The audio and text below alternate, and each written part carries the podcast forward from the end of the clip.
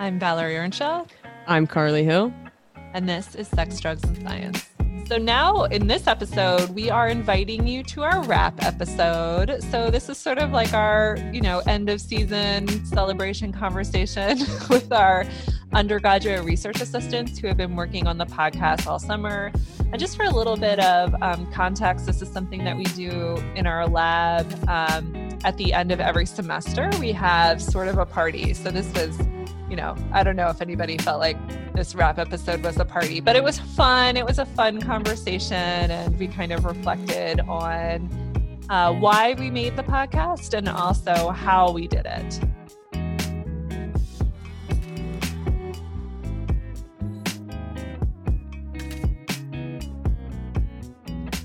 Hey, rock stars! Welcome to the wrap party, end of season.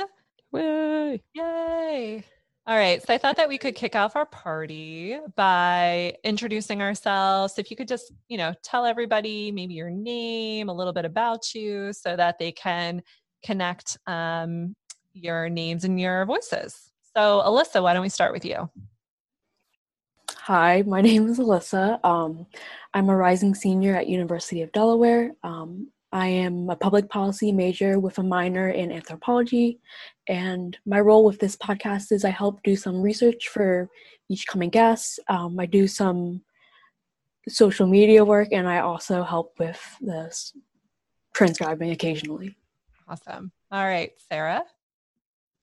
Hi, my name is Sarah Lopez. I'm also a rising senior, and my major is human relations administration. I just really love working with people. Um, and I joined the lab because I didn't know exactly what went into the research and the whole process in um, a whole research project. So I really love that I'm a- able to be a part of this podcast, but also just being able to be that behind the scenes that goes into such great work that um, we see going on in this lab and in other labs as well. And in the lab, Alyssa and I, my favorite part of being my favorite part of being a lab member was last summer. Alyssa and I coded multiple interviews, and that was one of the best things I think I've done in this lab.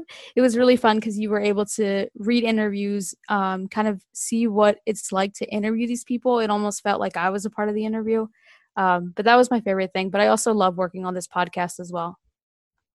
I forgot about that. So last summer the group was uh, coding all of these qualitative interviews that carly and our graduate student natalie had done in our local methadone clinic. And i remember that i knew that alyssa was going to be great for that particular job because she came into the interview with this like monster book that she was reading. Alyssa do you remember what book you were reading yeah, I was. I came in with a, the Game of Thrones. Yes, and I was book. like, oh, if if this lady likes to read, because I mean, we had hundreds and like hundreds of pages of um, qualitative interviews. Like we had qualitative interviews from 150 people times two, right? Yeah, we did two time points. So and they were all like an hour long at yeah. least. Some of them like two hours long. yeah, and yeah, Sarah and Alyssa completely rocked it. Like, I mean, amazing. Like, did all of the qualitative coding for that. That was really great. Yeah, that's that makes me feel great that you enjoyed that. it's really nice. All right, um, kicking it over to Mackenzie. Hi, I'm Mackenzie. I just graduated from the University of Delaware. I was a health behavior science major with a minor in public health. So, being part of this lab has been really great learning more about the um, public health world and the stigmas that go along with it. And I've learned so much, and I'm I've really am grateful for having this opportunity. Um, and I just started a job working in the healthcare field. And that's how you know that Mackenzie is a complete and total rock star because she started a new job, was newly hired, first time, first adult, like, you know, big deal gig during the pandemic. Yeah. When no one is starting new jobs. Thank you. so, so, congratulations, Mackenzie. We're super thrilled. Um, Thank super you. thrilled for you. And we're also glad that we get to hang out with you for a couple more weeks Thank as you wrap up your internship. Thank you. And I um in terms of what I do for the podcast or the research, I um transcribe podcast episodes and I do a little bit of work working um the coronavirus conspiracy theory research. Keeps you busy because there are so many conspiracy theories. Yeah. Exactly. All right. And last but certainly not least, we'll kick it over to Christina. Hi, everyone. I'm Christina. Uh, this fall, I'll be starting my sophomore year at the University of Delaware. I'm majoring in computer science and minoring in human development and family sciences. For the podcast, I edit the episodes and I help out with researching the guests as needed. Um, I'm really excited that I'm a part of this lab because I really value the intersection of humans and science. Love any rising sophomore who loves an intersection with science, especially humans and science. It's just like, you know, now I'm like the emoji, like with all of the hearts coming out of it. It's just really my my favorite thing. Yeah, it's amazing. all right. Well, I think we are gonna dig into our podcast origin story. So I sort of feel like like this is the part of the podcast where we need like a campfire and we need to like pull up our seats or something. Right. Yeah yeah. So just like envision that. I mean christina maybe later you could like add some like crackling you know, noises crickets and stuff yeah. Not yeah, crickets because totally. this is such a no but i mean you know the ambiance. Maybe all right someone playing like kumbaya on the guitar or wonderwall yeah, totally. or something like that you know? i think most realistically there should be sounds of carly burning her marshmallow and then like you know eating it too quickly and then yeah. that, how did you know that is exactly how i eat marshmallows that is like oddly specific. that is, but incredibly on point. Go. yeah. okay. All right. So I feel like I should say it was a dark and stormy night, but it wasn't. It was our origin story begins with me giving a webinar for the National Institutes of Health. It was their Office of Disease Prevention. They have this um, webinar series where they have scientists come on and they do like an hour long presentation basically on some sort of method that mostly like social and behavioral sciences might apply to their research. So I was invited to do one of these webinars, and um, let me, you know, preface by saying I gave I give a lot of talks, and in 2019, for some reason, I gave like a lot, a lot of talks, and this particular talk i really like threw my back into like i i spent a lot of time thinking about how i wanted to give the talk or the webinar because i knew it would be like saved on the internet. I wrote it out. I i even like a couple weeks beforehand i had to give a different talk and i like previewed parts of it to see if it would go well. I got good feedback. I was like i was really like man this is a good talk. Well, and it paid off because what she's not going to say is that it was also like one of the highest registered like yeah. they had like so like the most participants they'd had registered yeah, for for the series to date. So that yeah. was very cool. So there were like hundreds of people who were in on who were, you know, tuning in for this webinar, which was really neat. Um so I was even after the webinar, I felt really good. And then I get this email from this guy, and he's got a lot of pro tips for me about how to do better in my um, in presentations, including this um, piece, which I'm going to read for you, even though it makes you know it definitely makes me embarrassed. But anyway, he goes. I apologize at the outset of this if it seems to have a personal tone to it, because it is not intended from that direction and now i'm realizing i can't get through this reading this without like annotating. So i just want to say that if you have to start an email by saying like no offense know, but. no offense but essentially like don't write the email. Okay. Got that out of my system. Maybe i can get through the rest. What has come to be known as valley speak the rising of the tone slash pitch at the end of each phrase or sentence and or the emphasizing of the last syllable of a word such that the auditory result is that the phrase slash sentence seems to be a question rather than a statement has become common amongst some speakers. And um, he didn't say which speakers he meant women and i'm pretty sure he meant younger women. Back to him it can be quite distracting to listeners in an audience in that it directs the listener's mind down a path to expect to have to answer an inquiry rather than accept a statement, the latter of which most often is intended as another piece in the foundation or other slash further structural member of the presentation. Dude, wait, guys.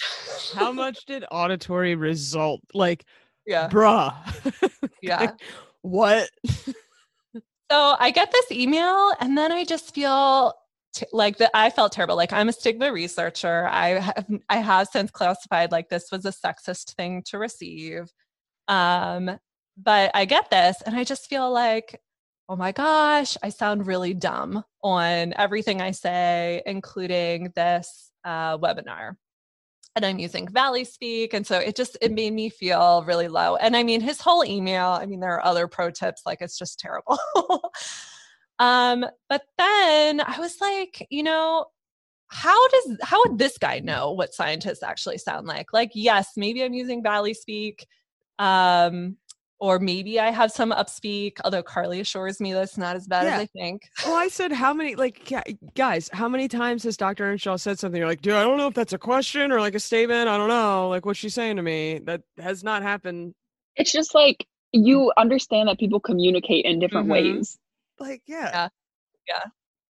Yeah. So I essentially felt like he was like, You're, listen, little girl, you need to change the way you speak so that you sound like a scientist. And I kind of started circling around into then a place of anger and frustration.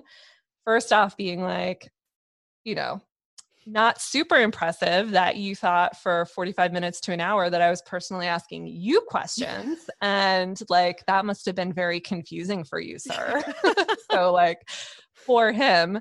But then also, you know, like I said, into this place of like, how would you know what a scientist sounds like? You know, we, you might read our publications, you might um, yeah, you might read our publications or, you know, see our stuff on the website, but you don't hear from scientists. You don't know who they are. So, this, I am a scientist. I think I'm a decent scientist, and this is how I talk, and it's fine.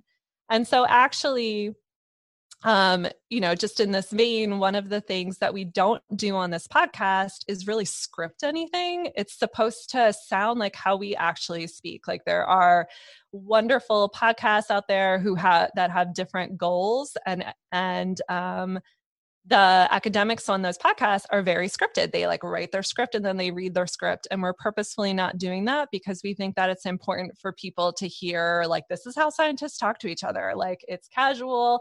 Maybe there's some valley speak, but none of us are confused about whether we're asking each other questions or nope. All right. So then I had this idea like, okay, we need to hear more from scientists. We need to A, hear their voices, and B, like, wouldn't it be interesting to hear you know, more about, as Stephanie Schnoor later said, the people behind the publications a little bit. Like, how did they get into this? Like, clearly, we need to recruit also more people into this gig so we have more diverse voices.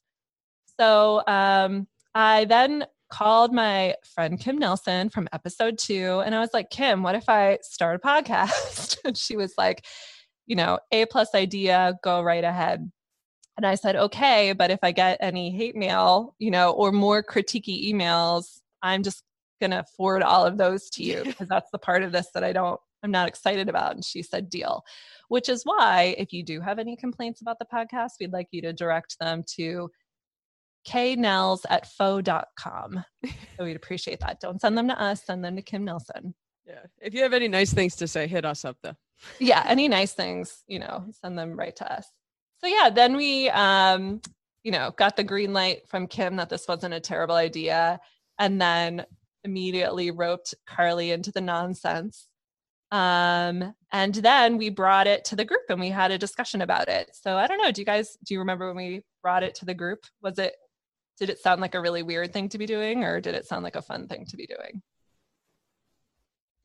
I think something that I like about this lab and maybe just being like a first gen student, I didn't really know how research worked. I was like, oh, this is just something we're going to do. Like anything is possible and we're, we're like just going to tackle anything that we want to do in this lab. So I also like that you have like science friends in the field who are, you call up and you're like, hey, can we start a pod? Like, we should start a podcast. What do you think? And they're like, yeah, totally. Like, I love that that support exists within the community. Yeah, absolutely. Yeah.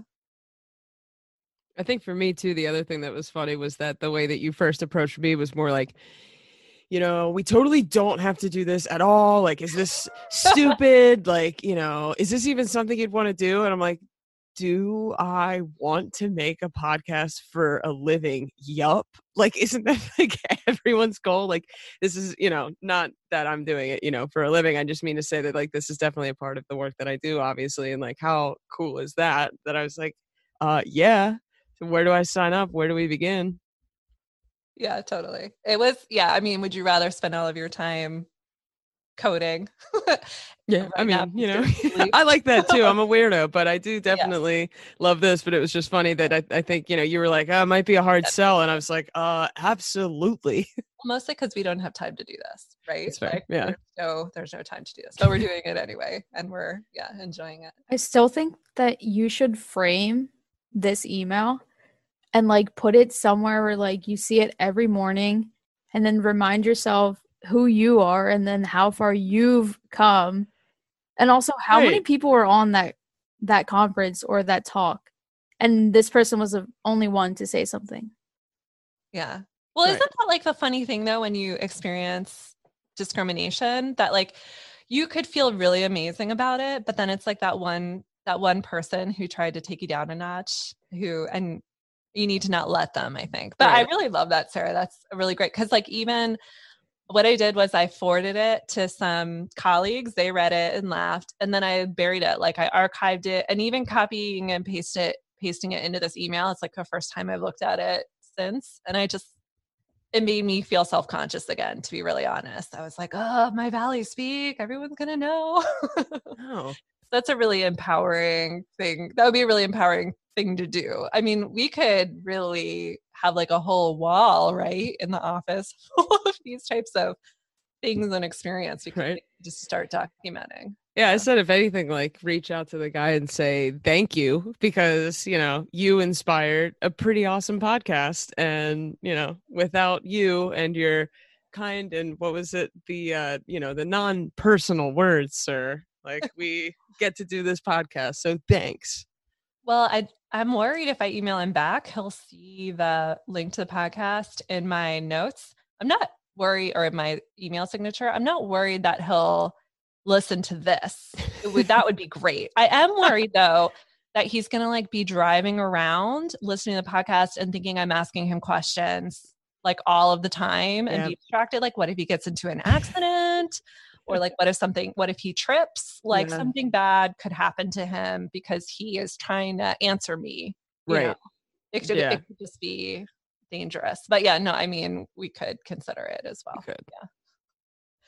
All right so we had the idea we had the we obviously had an ace team. The next thing was to um figure out obviously our cover art and our music. So uh, alyssa what was the story behind our uh, cover art and music Sure. Um, so I went to middle school with um, with my friend Connie, and we were in the art program, and I've stayed friends with her since. And I thought, um, since she was attending art school, MICA, that she would be a really good candidate for potentially drafting up a co- like a podcast cover. Um, so I got Connie, and then in terms of the music, um, I listen to lo-fi hip hop for like studying sometimes occasionally. Uh, yeah, maybe. Um, and then I talked to Carly. I think, yeah, I think the I said, like, I was like, well, you know, like, I think I tried to be like cool and hip with the undergrads. It was like maybe like some like lo-fi hip hop, but I just kept saying that. And I don't know that I like actually knew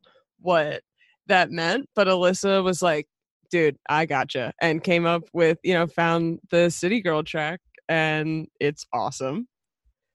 Yeah, Alyssa played like two, like a minute of the City Girl soundtrack, and we were like, "Yep, sold. How do we? Yep. How do, what do we do next?" Yeah, yep, yeah. I would like to back up a minute though, because Connie is amazing. She's a really fantastic artist, and we're super glad a you know that you introduced us. And Alyssa and Connie used to do a Gilmore Girls zine, I believe, which is amazing. Is that true? Yeah. Am I embarrassing? Oh. no, you, no, you're not embarrassing. It never came to fruit. It never was actualized, unfortunately. But we do very much love yeah, I mean, Gilmore Girls. Yeah. So who doesn't? You know, yeah. who wouldn't? Um. Well, the other thing I wanted to say was that we sent Connie the concept. You know, sex, drugs, and science, and Connie sent us back. You know, we've landed on like a very, like I think a pretty G-rated cover art. Connie sent us back some pretty fantastic, not G rated stuff. Yeah, like some beautifully spicy. So yeah, I know. yeah, it was spicy. Um, yeah, so maybe this will be another point in the podcast where we'll plug our Instagram at yes. Sex Drug Science, and we'll have to um, follow up with Connie and get permission to post some of her like more spicy artwork to the um, to the podcast or sorry to the Instagram page. But um, and you can see there, but some of it, you know, we sort of felt like, well, if our boss at the university sees this, maybe we can't. Um, maybe they'll have some questions about what we're up to. but they, it was amazing, and um, it was really fun to work with her. So, yeah. All right, and then we had a podcast. Pretty much. I mean, we had to interview people, I guess. Yeah, but I mean, like that that that pretty much all came together. It felt super legit after that. I think that's what we needed to do to get in the mindset. So, like, all right, now now we're real podcasters. We got some yeah. equipment. We have a cover art. I will say, I think the thing we probably underestimated the most was maybe editing, and Christina totally came to the rescue for that. So, Christina, you basically taught yourself Audacity, right? And figured out how to. Okay, so yeah. Google taught me Audacity. Okay. Like this is like one of the biggest things in computer science that all of my professors like stress is you have to know how to Google everything. And I was like, that makes no sense. Like everyone knows how to Google, but then I was like, oh, you need to know how to Google things once I started working with Audacity. And it's just like it's hard, but it's like it's a fun learning curve and I really enjoy it. Yeah, you've been fantastic. And Christina has the ambitions to go on to a PhD program, which, which I'm sure that she will because she's super, super talented. And at some point, I think this season with one of our guests, we talked about how basically getting a PhD is like really knowing how to Google stuff, you know, because you're just constantly learning, you're constantly figuring it out. So whether it's Google, Google, or Google Scholar, you're just kind of you really need to learn you really need to be able to pick up new skills and constantly be sort of evolving so i think that skill set will continue to serve you well. Yeah you'll be ahead of the curve. Yeah. All right so early on um one of the the first one of the first things we did in addition to you know cover art music start thinking out guests was we actually sat down and thought through why we wanted to do this, which was, I think, a good um, process. And Alyssa drafted what we um, have called our manifesto. So, Alyssa, do you want to kick us off? And um, it's a four point manifesto. So, to kick us off and read the point one. Sure. Um, the first point is um, shift the public's perception towards social science, um, debunking hard versus soft science. I think we've done that. Yep, check. And then following that is disrupting idea that hard science is objective and social science is subjective. Definitely check. Mm-hmm. I really enjoyed how uh, Sam Friedman, who is our bonus episode, he talked a lot about that. You know, I think he would say that all science is um, through the lens of the scientist. Yeah. So, all right. And then the third point is humanize stories of marginalized people.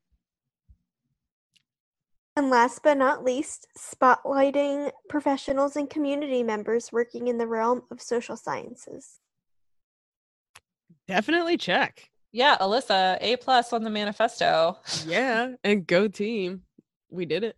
Yeah. And I'll say I appreciate that the hard versus, you know, debunking hard versus soft science is prominent in our manifesto because nothing drives me more bananas than someone you know referring to what i do as soft science or i don't even like social science to be honest because i feel like it's othering. Like if you're a biologist you're just a scientist. If you're a chemist you're just a scientist. But as soon as you study humans you know and their interactions then you're a social scientist. So i don't i don't like that. I'm just a scientist. So um, i really love that part of our manifesto is to like is to debunk that and to and to not other social you know social science behavioral science to just say you know this is science. So i always tell when i teach research methods class i always you know tell the students in those classes that understanding humans is really really hard and designing strong studies to understand humans is is super challenging. So they might be glad that they're not in chemistry but they're still you know buckling up for a pretty challenging um, science ride so. Okay, so the other um, thing that I think in our early discussions we thought was an important part of what we were doing is disseminating science.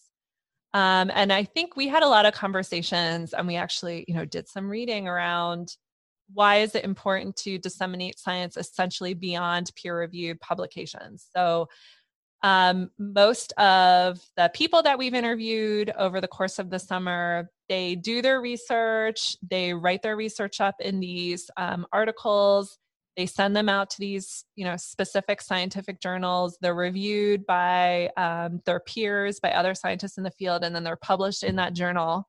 And then that's it. Like that's where that piece of information lives. And unless you have access to one of those journals because maybe you're affiliated with a university or um, some some of the some of the articles that include science that was funded by NIH has to be freely available, but um, a lot of that research is behind a paywall. Like you have to pay like $40 to access some of these articles. So we had a lot of conversations around why it's super important to um, to disseminate scientific findings beyond peer reviewed articles and also to do it in a way that is accessible. You know, sometimes these articles are written in a way that is, you know, it's scientific writing, so it's not super user friendly. Um, so, what do you guys think about? You know, it's been a few months since that conversation. What do you think it means to you to be disseminating scientific information and knowledge in this sort of current era, especially? A lot has changed in terms of activism, Black Lives Matter, um, reforming police brutality, even COVID. I mean, how has your thoughts on science dissemination evolved? Something that I've definitely noticed, especially in relation to like science and the general public, is that we don't really like think using the scientific method, which like obviously we don't, we're humans. But I think what I really value about the scientific method that isn't always talked about is that you're allowed to be wrong and we always like the the paper is focused on the hypotheses or the findings that are right but like behind every paper there's like failed hypotheses there's evidence that doesn't support what you were looking for and part of science is looking at the evidence and forming conclusions that you might not have initially like thought you would come to and i think that's really important especially in terms of like activism and challenging social norms i think that we have to like accept that like my one of my professors said that failure is just an opportunity to ask new questions. And I think that's really like failure has such a bad connotation. But I think when you think about it in terms of the scientific method, failure is just like one step in the learning process. And I just think that we need to be okay with being wrong as long as we like take steps to understanding what's right. Damn. Wow, Christina. I feel like we should just conclude this whole this thing now. Um, well, okay. So, first of all, my mind first was going in the direction of COVID because, you know, like I think that people are upset when like we are getting things wrong. And there's this whole conversation right around like hydroxychloroquine right now. And was, you know, and people have like zero tolerance for things being wrong or being debated and you're so right that it's just like an inherent part of the com- of the scientific method and then on the other side of that it speaks directly to black lives matter. I mean we're getting it wrong in our systems in our institutions and um, the scientific method does offer up a way of being like yeah it's okay. We get it wrong. We need to refigure it out. We need to look at the patterns of what's happening and then we need to figure out solutions to it. That's yeah that's a really interesting way to kind of think about everything happening this summer. Yeah. And I think, especially with like the systems, people take it as a personal threat when you're like, this system is doing it wrong or this person is doing it wrong. But I think that also has to go with the way that we approach it. Like, one of the organizations I'm in talks about calling people in instead of calling people out. And like, it's not a like personal attack when you say the system is wrong or the system is hurting people. It's, hey, like, there's a problem that we can take active steps to making not as wrong it's not like a personal threat always. I would agree with what um, Christina says, especially with um like research articles mostly just focusing on like what went well uh, when a lot of times i think that there needs to be a lot of focus on not only like what went wrong or like what wasn't what we were expecting but also put more focus on what we can do to make things better for the future because like yeah you can report all the results you want but if you're not looking to see like well how can we take what we have like the information we have now based on you know what the research we've done or you know the studies and basically applying that to be better in the future i feel like that's not like it's not really going to it's not beneficial if you don't take that information and you try to make um, like better outcomes and a better future I love that, Mackenzie. And I think what happens often is that, you know, scientists have 3,000 words to describe their full study, all the reasons they did it, everything they found, all the strengths and limitations. And then that leaves them like 100 words to talk about how to apply it. So, all of the scientists that we've interviewed have like deep and complex thoughts about what to do with their work and why it's important and how to make the world a better place. But in those 3,000 words, you know, of those articles they're not going to get there. And right. so, yeah, opening up like a platform or a space for people to talk more about that, I think is super important. Yeah, that's a really great point. One of my favorite questions to ask a lot of the people that we've interviewed so far is like, in your ideal world, you know, what is your ideal intervention or your you know what's your end all be all or the the you know how are we going to fix it? And that question leads to a lot of you know really interesting conversations that i feel like exactly what you were just saying dr earnshaw is that we wouldn't otherwise get that because you know it's hard to put all that stuff with you know the the right sort of feeling in it in 300 words or less you know? So that's a good one could i ask because i know um just because in this moment of covid and black lives matter and um that was a special guest appearance from my dog Katniss, by the way but um I know that you you're all at home and um so like, you know, when you're in a university setting, you're in like this kind you're kind of like in a bubble even though some of the people in your bubble might be uh share have different views from you of course. And um that's certainly the case at our university as well as many others, but I think it's it's particularly interesting to go to be kind of navigating through this really pronounced moment for science and activism and social change at home. What's it like for you to have conversations maybe about COVID or about Black Lives Matter with other people in your you know in your networks when you have maybe one scientific understanding of how things work like I have a scientific understanding about what social distancing means or about what black or about sorry what um, masks mean and then somebody else has a different one. How do you engage in that scientific conversation? Or how do you engage in a conversation with someone who doesn't understand systemic you know racism or or doesn't think that that's really a problem? How do you think about since you all have you know scientific understandings of some of these issues how do you engage in those conversations with people who might disagree with you? Or have you had to do that? Has that been something you've had to navigate? Um, I, personally like i think one of the most important things when you're having a conversation with someone whose like view like doesn't align with yours is to have empathy when you enter the conversation. And another key part i would mention is um trying to understand their point of view and understand like what do they what is their concept of say like systemic racism it's a very kind approach yeah Yeah, and I I would agree, but also um from like my high school experience and then well for some context, I'm from Southern Delaware. So Southern Delaware is a little bit um a little different than Northern Delaware, which is where I go to school. UD. Some might say it's more conservative socially yeah. in Southern Delaware. Yeah. Okay. Yeah. So with the whole Black Lives Matter movement kind of gaining some more um, attention in the media recently, it's been a little, you know, awkward down here to even have some of these conversations because some of the people down here are just so closed minded and are not even willing to have a conversation with.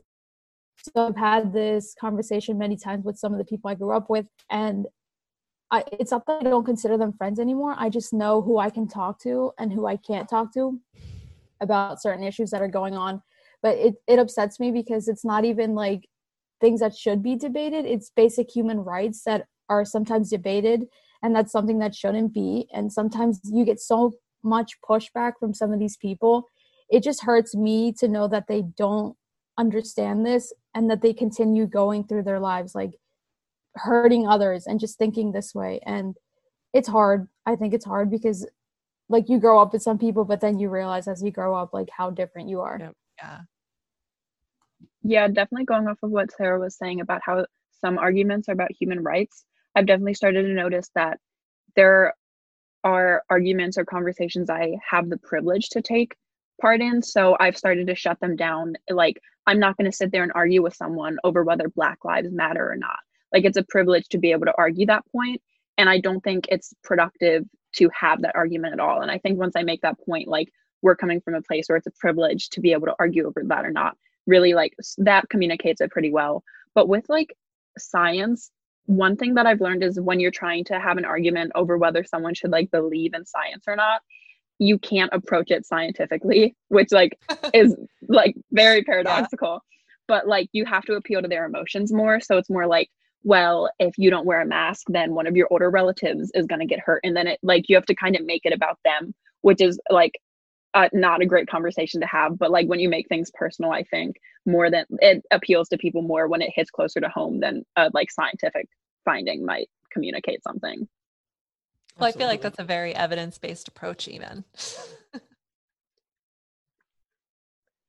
and I'll just add that I feel as if my experiences i guess with like my education and um i feel like i've just learned so much about these types of issues going on right now and it's made me like happy that at least i feel as if i'm not like closed minded about something and i'm not like stuck in my ways and just like seeing people who are just so stuck in their ways and not willing to see you know people's like opinions or like see the opposite side it just really i guess shows just how i guess grateful i am to be able to realize well like you know i'm going to i don't know does this make sense? Like i'm not going to be like stuck believing one thing and i'm going to like you know hear other opinions and like use what i've learned i guess as a way instead of just saying like shutting down every other eh,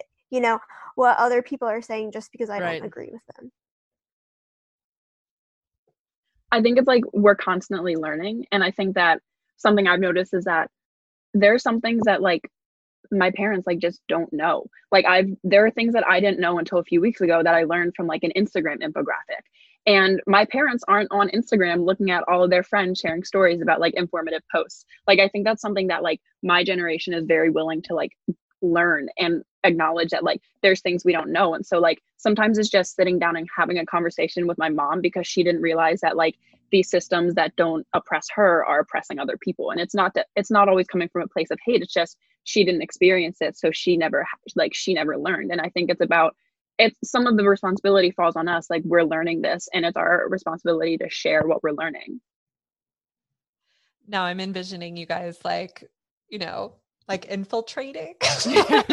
Like learning all of these things and going out and infiltrating and i'm getting this like really lovely visual. Mackenzie what you were saying really resonated with me because as a as a scientist i see some people who are decades into their career and really really talented and really smart and they'll be like not budging on their theoretical framework, for example. Like they mm. published this theoretical framework in 1995 and it's the best theoretical framework. And like they don't incorporate like new language or new ideas. And like this is this is the framework. And so I even think about that like as a scientist that how can I make sure that I haven't that I didn't like have this thought about how this thing worked in like 2009 or something and that's the only way that i'm going to talk about that forever. Like how do i stay really engaged in the literature and um and take you know stick to it when i think that i'm in the right lane but also like incorporate new innovations new voices and you know as i move forward. So i think about that. I still think about that a lot even like in my science. So i think that that's a really exactly. yeah yeah fun.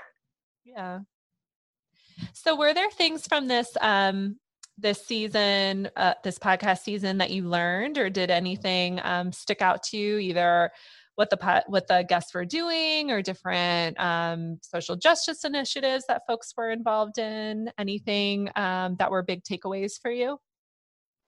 I liked how um, the the episode of Jasmine Abrams and how her tweet inspired her and a colleague to devise 101 ways in which they can like dismantle like structural racism and other systems of oppression.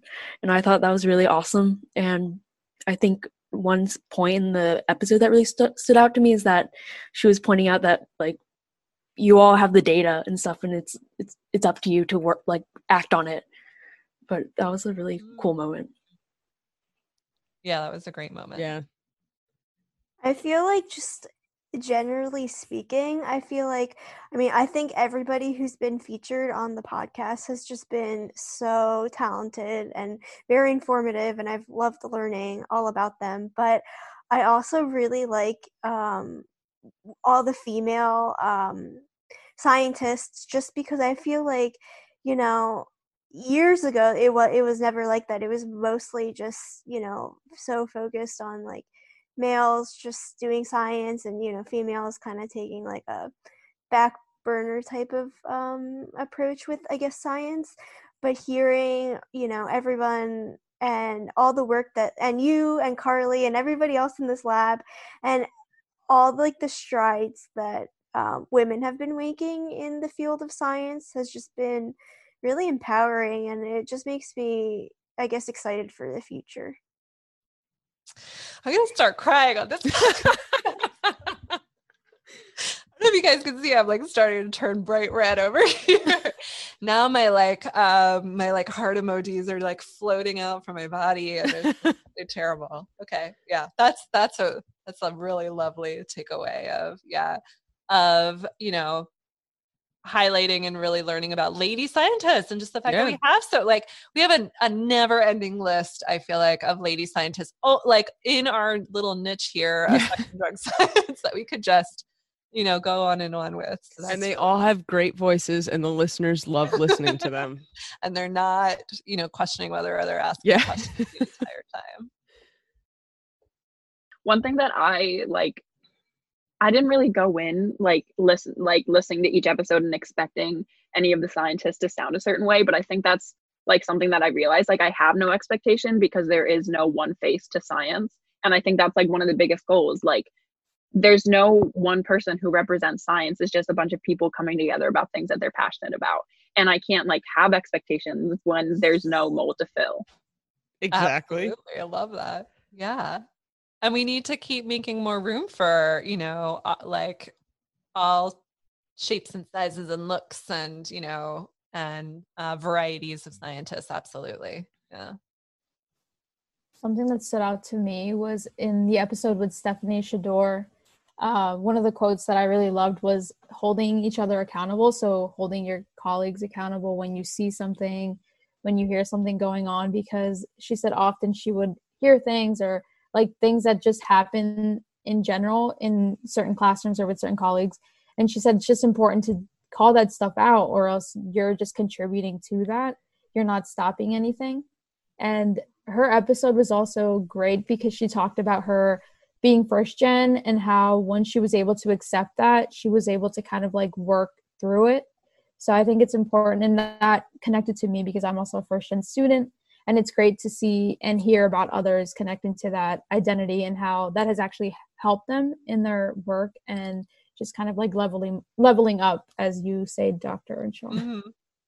yeah i think um there's a lot of um, we call it imposter syndrome in the academy like there's a lot of feelings of imposter syndrome like just think about what kind of imposter syndrome you might be feeling in undergrad as a first gen and then like you know magnify that times 10 maybe when you roll into hopefully uh, you know all of your masters and phd programs like i think that it really starts to um, amp up for folks and then and then eventually you end up hey you're a faculty member but now you have to like go to these like faculty member parties and you need to like use the right fork or you need to like you know choose the right wine or like eat your eat your food so anyway not that if you're um i'm now relating i think in a little bit of a different way because if you're a first gen college student you can know all of those things of course but i think that um there definitely sometimes seems to be like a vibe too of just like you know, for me, it was like a, a real class thing. Maybe I'm now relating more through that. I remember one time showing up to one of my first um, like parties as a faculty member. I was at Harvard Med School, and we pulled up to the party. And my husband, my now husband, and I were driving like our little like Honda um, like it was a Honda Fit, like one of those like really little baby Hondas with the hatchback. And there was a cop at the party there to help everybody park and he's like yeah you can go up and like park between like the mercedes and the ben or you know the mercedes and the bmw or something and so now we're like trying not to scratch and it was like a whole line of like mercedes and bmws then we like walk up to the party it's at this like huge mansion like this this house was amazing the um the faculty member who was hosting it lived next to tom brady like he's like, oh yeah, that's like Tom Brady's house over there. And then he's like, you know, and then there was like a baby animal petting zoo at the party. And I just was like, I am so far out of my depths. Like I felt like I really stuck out. I felt like I didn't belong there at this party. I mean, the people there were really like lovely and wonderful and welcoming, but just from the moment we pulled up like in our baby Honda Civic and had to park between the Mercedes and the BMW, I was like, what are we doing here? I was like, I'm dressed wrong. Everything's wrong. Who invited us? yeah, who invited us for sure. So I think that there's like a lot of, yeah, of like, you know, feelings of fitting in and um, feeling like whether we belong or not and these sort of things. But that's what we learned is that we all do. Yeah. and going full circle here, I feel like as college has become like so expensive, college can be a sign of knowledge, but it also can be a sign of wealth. And so I think that's why I really value disseminating knowledge and science and making it accessible because you shouldn't have to pay like 50,000 a year to learn how to read a research paper yep. or to like learn about what's going on in the field. And I think that's why I'm so passionate about making sure that science is like a right and scientific knowledge is a right that we all are entitled to. Christina, I'd like you to put that on one of our Instagram quote squares with yes, your name please. on it that we can put. I mean, there's been a lot of Instagram quote squares. I'm just putting it out there for perfect for for next week once we have our transcript. All right, so um, we're hoping to do a season two. Uh, we'll, you know, I feel like this is like a, a summer school podcast, so come back for a season two for next summer.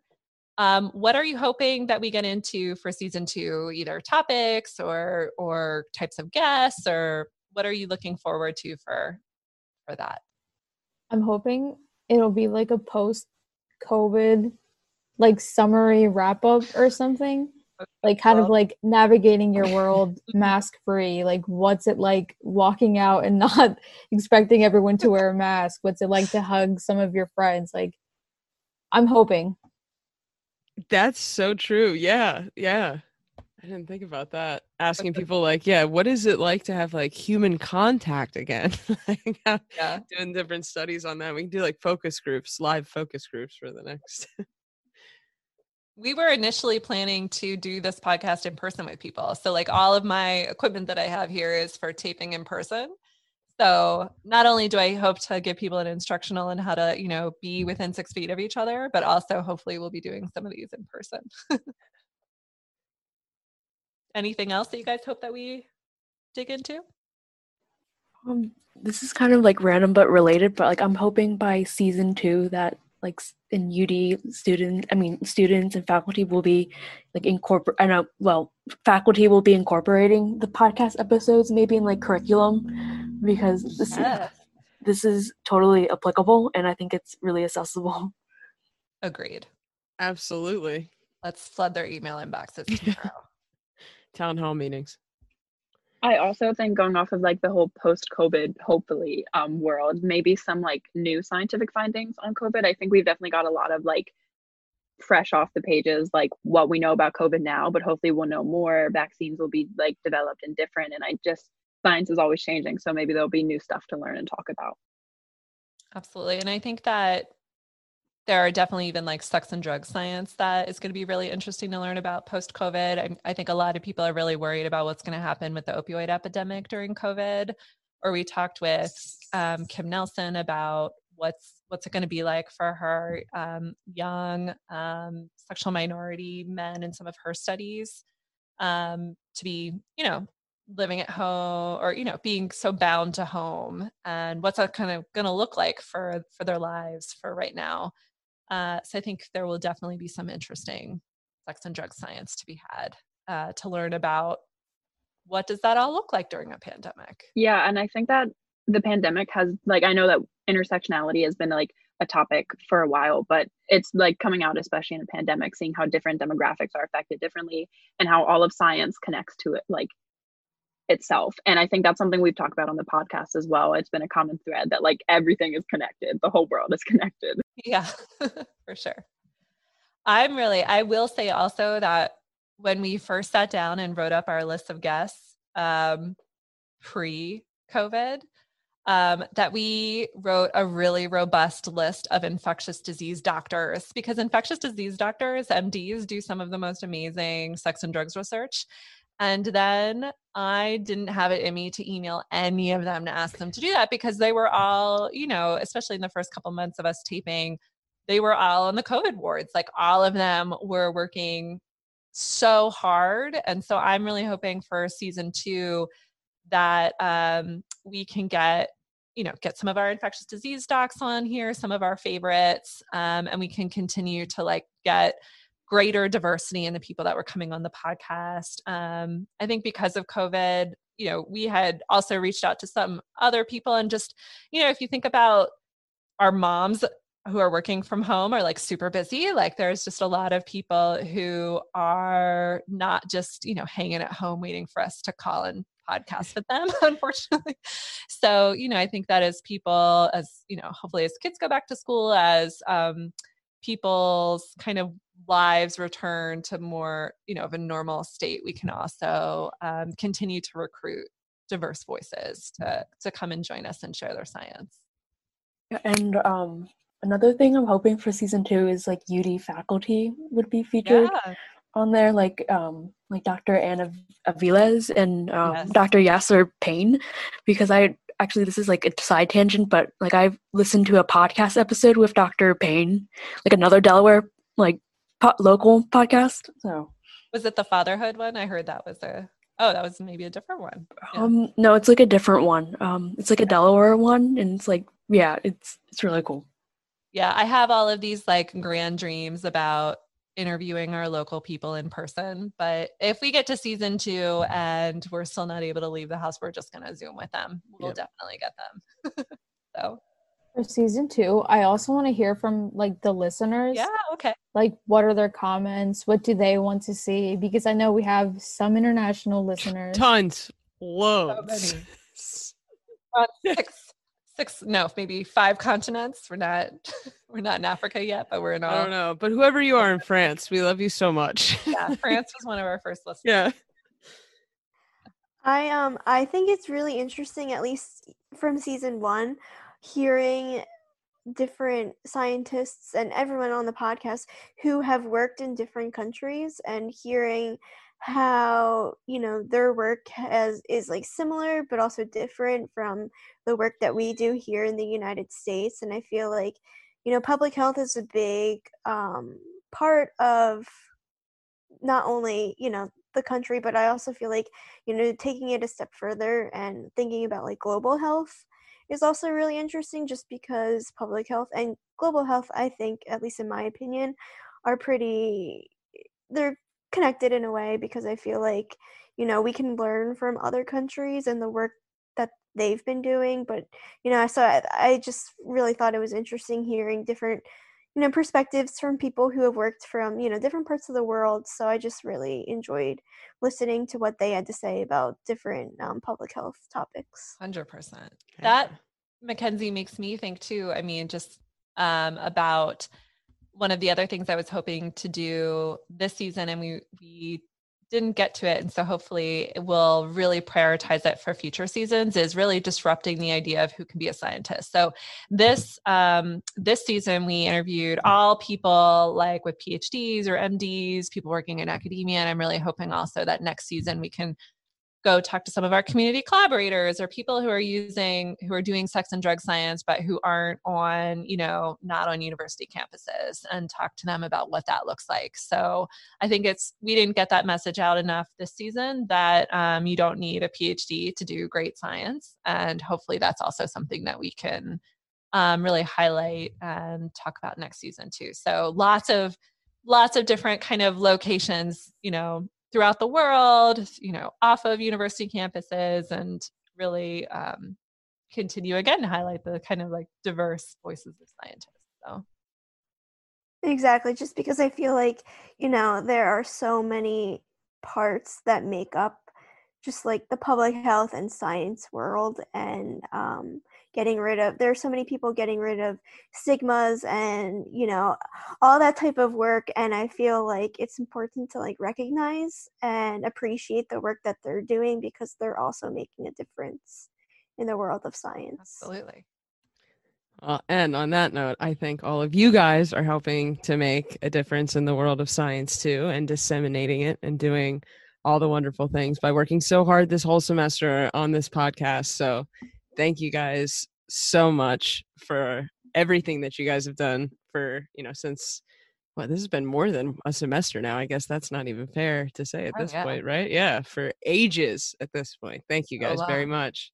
Yeah, I say this a lot. Don't tell any of my colleagues. Hopefully they don't listen to this podcast. But this um this lab group is far and away my the favorite thing I do as a faculty member, interacting with you guys and and doing science with you, and now leveling up, as I guess I say, and disseminating science as well in in a in a different way. And I'm really grateful that you spend time with us, that you work so hard, um, you know, on on the podcast, but also what on all aspects of the research that we do. I mean, we really just we couldn't do it without you, and I'm super grateful that you choose to choose to come and choose to do it with us. So thank you, thank you, thank you. Here, here.